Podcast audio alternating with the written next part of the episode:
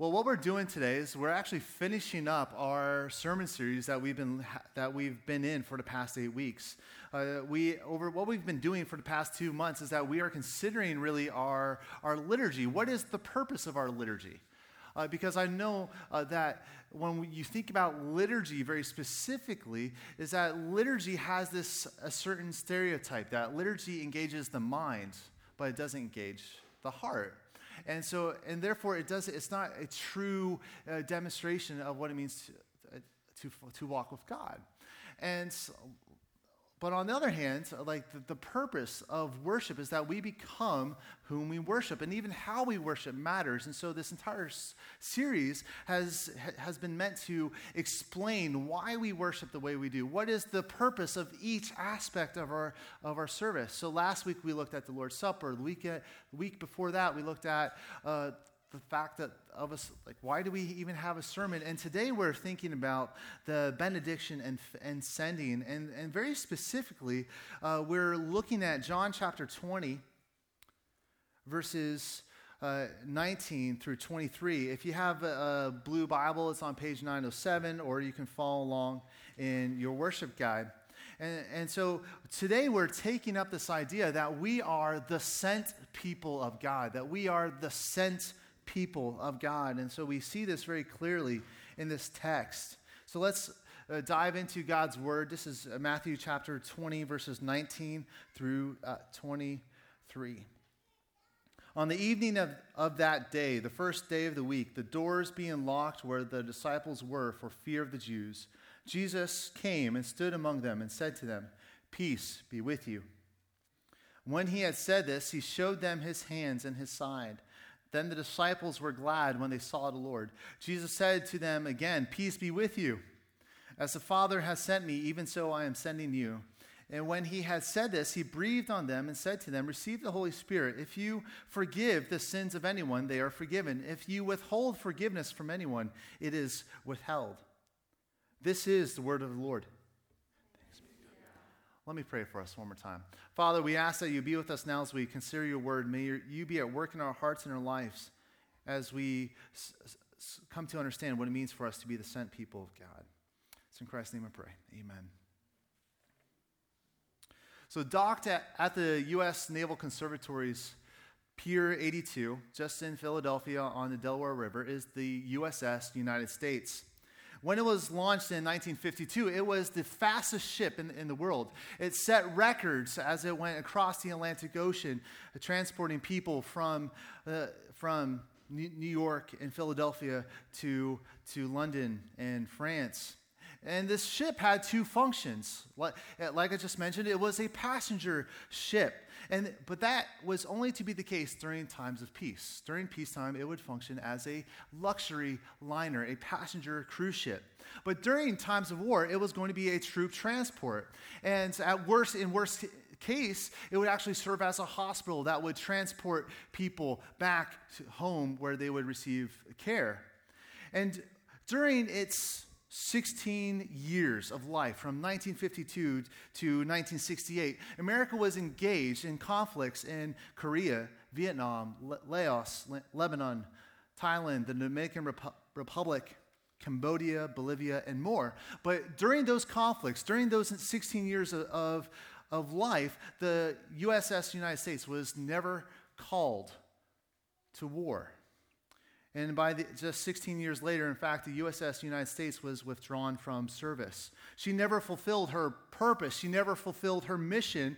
Instead, she, she served people's comfort as they traveled across the Atlantic. And if you would see the ship today in Philadelphia at Pier 82, it's simply rusting away. And it would cost over $1 billion to restore. And this is a metaphor about the purpose and the priorities of our lives. When we forget the, the purpose of our life, then we waste away. When we prioritize our comfort over serving others, then we die.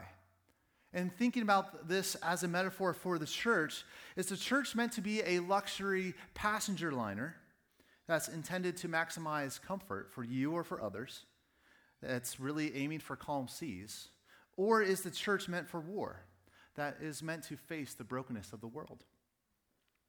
And sadly, today, the church has a negative, negative reputation. The church is called hypocritical, judgmental, the divisive, and ingrown. And many of us have sadly experienced these realities. We have seen the church be hypocritical and judgmental. And that is because the church is ingrown. The church has lost its sense of purpose.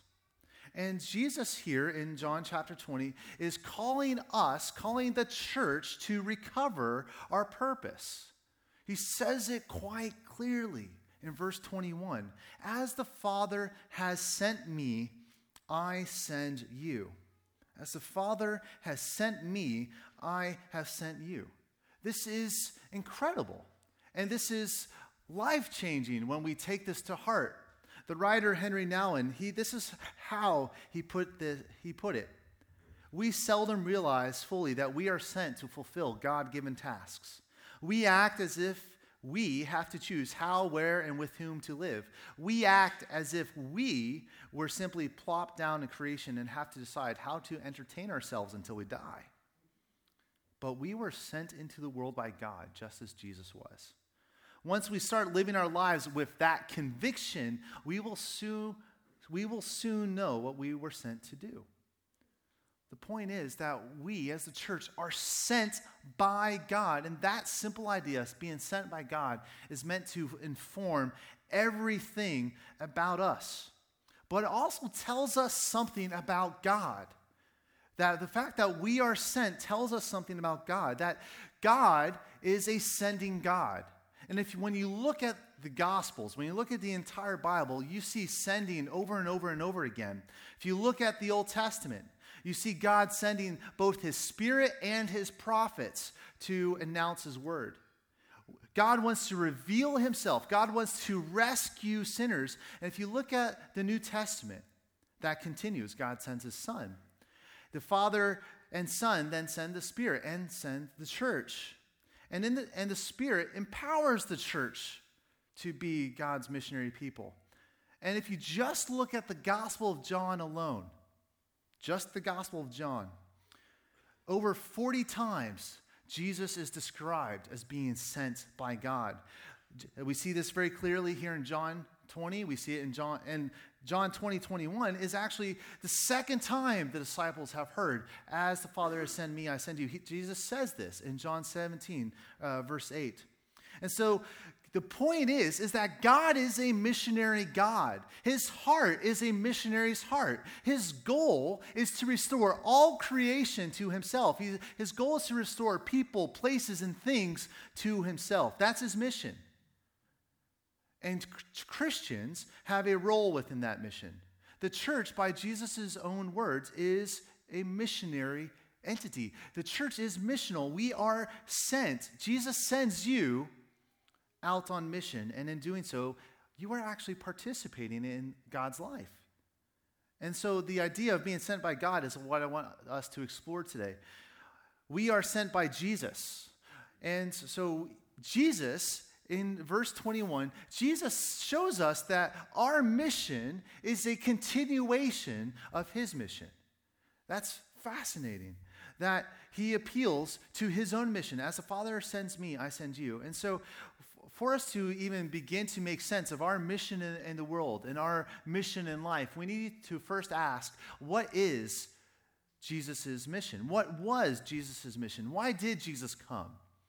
And so that's the first thing I want us to think about today as we uh, step into this. What was Jesus' mission? Because we see this as the Father sent me. Let's understand this more clearly. And this only makes sense when we understand the full story of Scripture, the full story of God. And within the Reformed tradition, we and here at Ironworks, we talk about Scripture as being the story of God, and it has four chapters: creation, fall, redemption, and restoration. And this is a, these four chapters are a helpful way to really look at all of Scripture and to really help us understand Jesus' mission. And so to, to, to look at Scripture through the lens of these four chapters, like we see chapter one, the, the story of creation, tells tells us of God creating the world. It's amazing, it's beautiful, it's true, it's good, it's beautiful. God is king, He reigns over everything. At every single time God creates, He says, It is good, it is good. This is very good. There's no such thing as evil. There's no such thing as pain. There's no suffering whatsoever. In fact, Adam and Eve, they know God. They have a perfect marriage. A perfect marriage. That's amazing. There's no conflict. They're not fighting. They're not bickering. They're not blaming one another. They're not manipulating or guilting, creating guilt trips. They're not doing any of that. They also know themselves and they demonstrate God's reign over all things as they go to fill the earth and subdue it. God's reign is established. God is king. And, and as you look at the world, it's good, it's beautiful, and it's perfect. It's amazing. But that's chapter one. And then chapter two, you come to the fall. And this is when creation falls from God's creational design. Adam and Eve sin. They rebel against God's reign. They vandalize his beautiful kingdom in the world. And so the consequences of their original sin are devastating. Now we are alienated from God. We are disconnected from God. Adam and Eve, who, who walked with God in the garden, are now hiding from God. They're hiding from him. They're alienated from him. And then when they are challenged and confronted with their sin, they turn on one another. They throw each other off the bu- under the bus. The woman who you gave me. And then you keep going into the very next chapter and we see brothers fighting and, in fact, killing one another. See, sin turns families into enemies. Sin corrupts us and disconnects us from ourselves. So we look at ourselves and we even wonder who we are. And so, and then even for, lastly, like sin makes work just plain miserable and hard. And so we can look at the world now and due to sin, we can say, this is not God's reign. This isn't how things are meant to be. This isn't how things are supposed to be. This is not what God intended for this world. And this is all within the chapter of the fall. But then we go to chapter three, and this is the chapter of redemption. And the chapter of redemption tells the story of God's love and rescue for people, places, and things. And see, God promises Adam and Eve that someday a rescuer will come to deliver them and people and everything. But here's the surprising thing when, when we talk about redemption, just because of that word, if you have, have been grown, have you grown, grown up in the church at all, you may jump straight from Genesis chapter 3 all the way to the Gospel of Matthew. And you may only be thinking that redemption is a theme of the New Testament, that forgiveness is a theme of the, the New Testament. And that's because redemption and forgiveness and, and love and rescue, these are the dominant themes of the New Testament as we have the person of Jesus Christ. But the reality is that Jesus is the climax of, of this entire chapter of redemption. The, the, like, we just skipped over the amazing Old Testament. And, like, and I said this last week that when we look at the Old, the Old Testament, it's a, it's a bizarre part of the Bible. It seems to be an alien and strange world. But the reality is, the entire Old Testament is a story of redemption. Since it's a story of redemption. And, and, be, and this is because God is a sending God, God is a missionary God. If just throughout the Old Testament, we find example after example of God's rescue plan. Like in Genesis 12, when God calls and saves and rescues, Abraham says, I am rescuing you so that you will be a blessing to the nations and the entire world will be blessed. Then we look at Exodus 19, we see God rescuing Israel from Egypt, and he says, I am rescuing you. You are my treasured people, and you're going to be a kingdom of priests in this world. I want the entire world to know what my reign is like because of, of my redemption in your life. That's fascinating. Then, even when Israel is exiled and they're living among their enemies, God says to them through prophet Jeremiah seek the welfare, seek the prosperity, seek the entire uh, renewal and prosperity of your enemies. In fact, build homes, plant, plant plant your fields. You don't be, live there for a long time. The, the Old Testament is full of these stories of God's rescue. And we see others like Rahab and Ruth and Naaman and the Queen of Sheba and many more come eh, to know God by how God's people are living and, and how God is, is known. So as we just look at the Old Testament, we see that God is a missionary God. God even sends the prophets, Jonah and Nahum, to Assyria, to God's enemy, and to call them to, to, to repent. And so here's the point I'm making is that oftentimes we may think about redemption as being a only in G, only a New Testament thing. The reality is that God is a missionary God. He has a missionary heart. He has a missionary people, both in Israel and in the church. And so when Jesus comes, this is actually the larger story that he is participating in. He is the long awaited, prophesied, and promised king. He is the one who has been told uh, over and over again a Messiah is coming. God's anointed king, who's going to make everything right, is coming, and that person is Jesus Christ. So Jesus is the climax of redemption. And so in him, we see God restoring people and places and things back to God. God is restoring and recovering his reign through Jesus. And so, because of Jesus, the evil, and con- the evil of sin is being undone. The consequences of sin are being undone. And one day, the new creation will, will come. The restoration of God's reign will come. And this is the fourth chapter of restoration. We see this, this teased. It's truly a teaser at the very end of the Bible when Jesus says, Behold, I'm making all things new. That one day there'll be no more tears, there'll be no more pain, there'll be no more sufferings. All things will be made right again under my rule. And th- that's because Jesus is the rescuer. Jesus is the redeemer. Jesus is the one who came to restore all things to himself.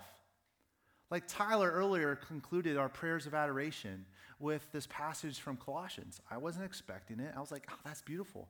But he's pointing out that Jesus is the preeminent and he is restoring all things, whether in heaven or on earth, back to himself. That is what Jesus came to do, to restore people, places, and things back to himself. That is how we need to understand Jesus' mission. That's what Jesus came to do. But why? Why did Jesus do this? Why did Jesus, as we learn from Philippians 2, why did Jesus humiliate himself? Why did God the Son take on human flesh and suffer the miseries of life and be tempted every way we are? Why did Jesus face the injustice of a cross? Why did Jesus do all that? In fact, John wants us, as he is recounting Jesus' words, as the Father sends me, he, is, he wants us to recount and remember John 3:16. As the Father gave for God to love the world that he gave or he sent his only son that whosoever would believe in him would not perish but have eternal life. For God did not send his son into the world to condemn the world but in order to in order that the world might be saved through him. You see John puts it so clearly for us in John 3:16. God sent his son because he loved the world. God loves the world. He loves real people, he loves real places, he loves real things, he loves everything he made. But due to the fall, everything's rebelling against him. Everything is alienated, everything is disconnected from him. So because of his love, God sent his son to make all things right, to bring people, places, and things back under his reign. To make this incredibly personal, Jesus loves you. God loves you. And Jesus came to bring you back in, into God's family, to bring you back into his reign. And this is a picture of a missionary's heart. This is a picture of this is why Jesus came. That Jesus came to make to restore all things, to bring rescue all things back to God. And it's because he, he loves. He loves you. And So, what does this mean for our life? That's all Jesus' mission. But if you look at this verse, as the Father has sent me, I send you. Like, so the, the Jesus' mission is meant to inform our mission. So, what does this mean for our life? And, like, I could honestly go on here, but I got two things for you. Two things. What's this mean for your life? The first, and I've said them both, but the first thing is that Jesus came to rescue you. Jesus came to rescue you. And so, in just the mission that I, the story of God I just rehashed for us, we actually clearly see it's that God's story is a story of mission. That God is on a mission to make all things new. But do you see yourself within that story? Because perhaps you may be wondering, like, well, hey, this is great. This is like a nice little Bible overview, but hey, where, where am I in this story? You may be wondering, like, how is this relevant to me? So, but my the question, like, do you see yourself in this story? Because the truth is, we are alienated from God. We are disconnected from God. We are, in fact, rebels against God. But we're, and we're told that if we rebel against God, we are enemies with God. But the reality is, is that God loves you. And so what he did then is that he sent his son to rescue you. See, going back to creation, we are meant, we are created for life with God. We cannot thrive, we cannot flourish, we cannot truly live if we are disconnected with, from God. So, if we want to actually have life, we must know God. So, if you want to know who you really are, if you want to see your life and your relationships transformed, then we need to confess our, we need to confess to God the ways that we have rebelled against His reign. We need to confess the ways that we have fought against God, and we need to confess those things, but we also need to then hear and receive His love that He gives us in Jesus Christ. And, and the entire point of, of that love is that God wants to have life with us and, and he wants to share that love with others. That and so the point is that if you have experienced the rescue of jesus firsthand he's that he sends you out. If you have life with god you are meant to share that life with others. That being engaged in god's mission actually demonstrates that we have life with God. And, and one author put it this way, and this is incredibly clear, and, I, and I, I love this quote, but this is what he says that you are never more like God when you are living in relationships with God's people and working in partnerships for the recreation and redemption of God's world. What, what he's saying there is that we, we image God. We demonstrate, we show off who God is when we are living life with one another and working to restore all things back to God's kingdom. But why is that the case? Why is that the case? Well, that's because God is a missionary God who loves and who sends. See, Jesus saves us, Jesus saves you, and Jesus sends you. This is the second thing that what this means for life. And I've been saying it. Jesus came to send you. So Jesus came to save you. Jesus came to send you. See, you have a mission, but it's not your mission. It's actually God's mission. It's, it's God's mission to restore all things to himself, and he involves you. That's fascinating because what we see in that is that we are actually participating in God's life. And so, so here's the question Do we actually understand what his mission is for us? Do we understand what his mission is for us? And more, and, and the answer is no. This, we do not understand God's mission for our lives.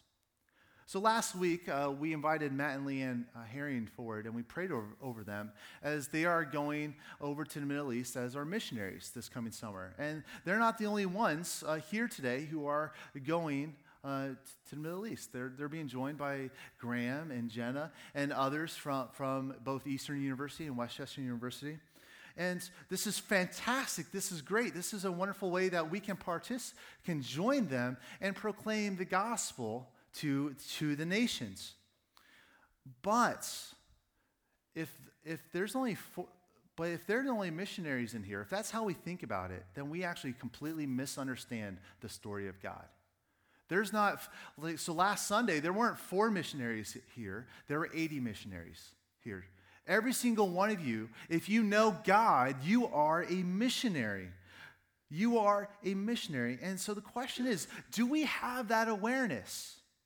Do we understand that we are missionaries to people, places, and things? And most likely the answer is no. And I say that because, like, more and more we're learning uh, about, uh, well, I'll put it this way.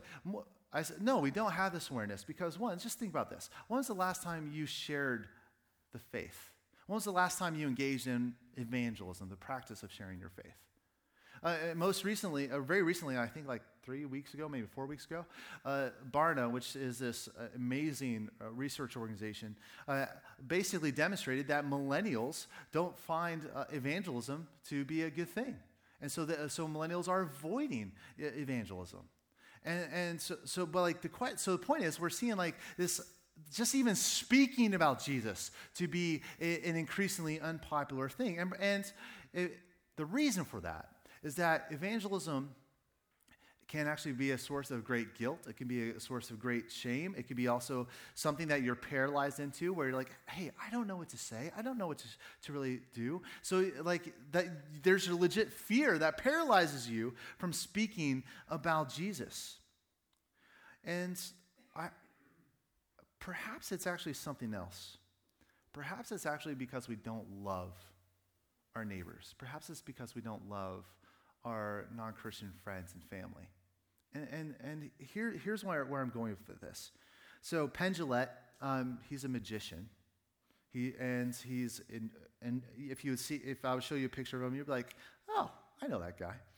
Um, so, but Penn is also an atheist He's and a world class musician. And so one night after a show, a fan came up to him and said, Hey, I really enjoyed the show. And hey, I know you've been pretty outspoken about also your faith. I just want to give you a Bible and I invite you to read it. And, and Penn was like, Oh, yeah, well, thanks. Like, he's he, very cordial. Like, and he, and so, but he went home and, and he, it was clear that this actually put a, a big impression on his life because he goes down and, and he sits down in front of his computer and hits the record button or he's, and he says this uh, because he, he's, he's recalling this entire exchange and he says i really appreciated it because if you like I don't, I don't, he says i don't agree with these with what christians believe but if you truly believe what christians believe that god is real that hell is real and that and god jesus rescues you from, from, from hell but you don't share that news with others. This is what he says How much do you have to hate a person to not share the gospel with him? I don't believe in God or Jesus, but if I did, I would share this gospel with everyone almost all the time. See, that's cutting. But what he is demonstrating, the truth that he is getting at, is that love is the acid test of Christianity. That if, if we as God's people are not becoming more and more loving, then that is a major problem. And we have to ask, why aren't we becoming more loving? Because God's people, above all things, are, are meant to be known for their love. And that's because our mission is to love people, places, and things, and to invite people to have life with God. Like, just recall what Jesus' mention is. For God so loved the world that he sent his son.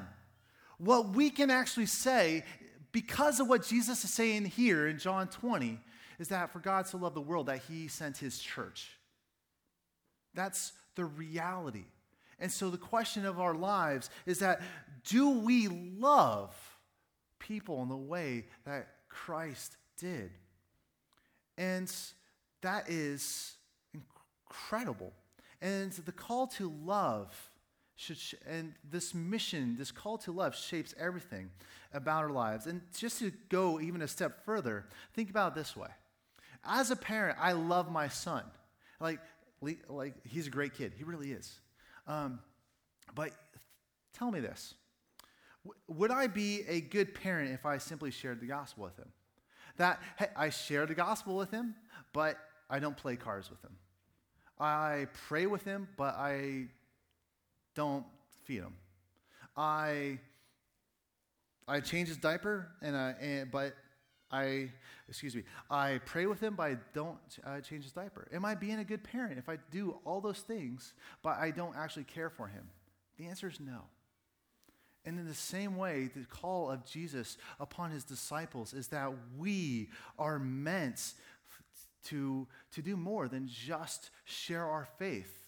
We're actually meant to tangibly care for those around us. And so, like, I would be a negligent parent. But bringing this to as a mirror or as a metaphor for, for our lives is that the reality is that being a part of God's family, being a part, being on God's mission goes beyond evangelism. It includes fighting injustice. It includes feeding the hungry. It includes protecting the vulnerable and speaking up for those who have no voice.